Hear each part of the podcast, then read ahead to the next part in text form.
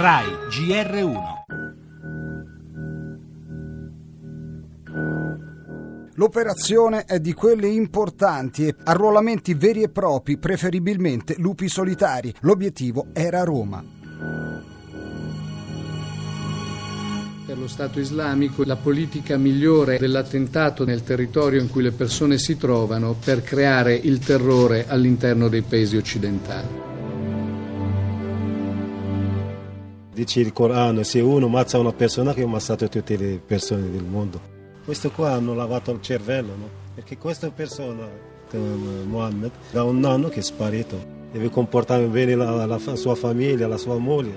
Quello è il jihad è la prova che il rischio zero non esiste, ma che da noi il sistema della prevenzione, il sistema informativo e investigativo hanno funzionato.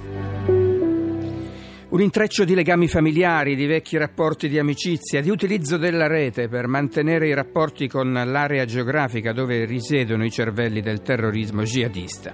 L'ordine che arriva ad uno degli arrestati di Lecco, desideroso di andare a combattere in Siria e in Iraq, di diventare un martire e di realizzare questa sua vocazione qui in Italia. Lo ha sottolineato Maurizio Romanelli, il procuratore aggiunto di Milano. La jihad è lo sforzo personale verso il bene chi uccide un uomo uccide l'umanità intera, le parole dei membri della comunità islamica di Lecco. E sono questi i sentimenti largamente diffusi tra i musulmani d'Italia. Ma l'allarme resta alto. Il rischio di un attentato non è mai scongiurato, ripete da mesi il ministro Alfano. La caccia ai lupi solitari continua.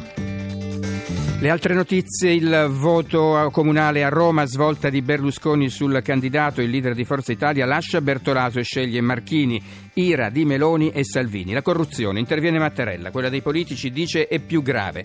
Le banche, oggi il decreto per il rimborso agli obbligazionisti, dall'estero l'allarme ONU dopo le bombe sull'ospedale di Aleppo in Siria, in Egitto invece ondata di arrestati contro gli oppositori. Musica, l'ultimo album di Zucchero, lo sport, atletica con doping e veleni. Gianmarco Tamberi, il campione di salto in alto contro Schwarzer.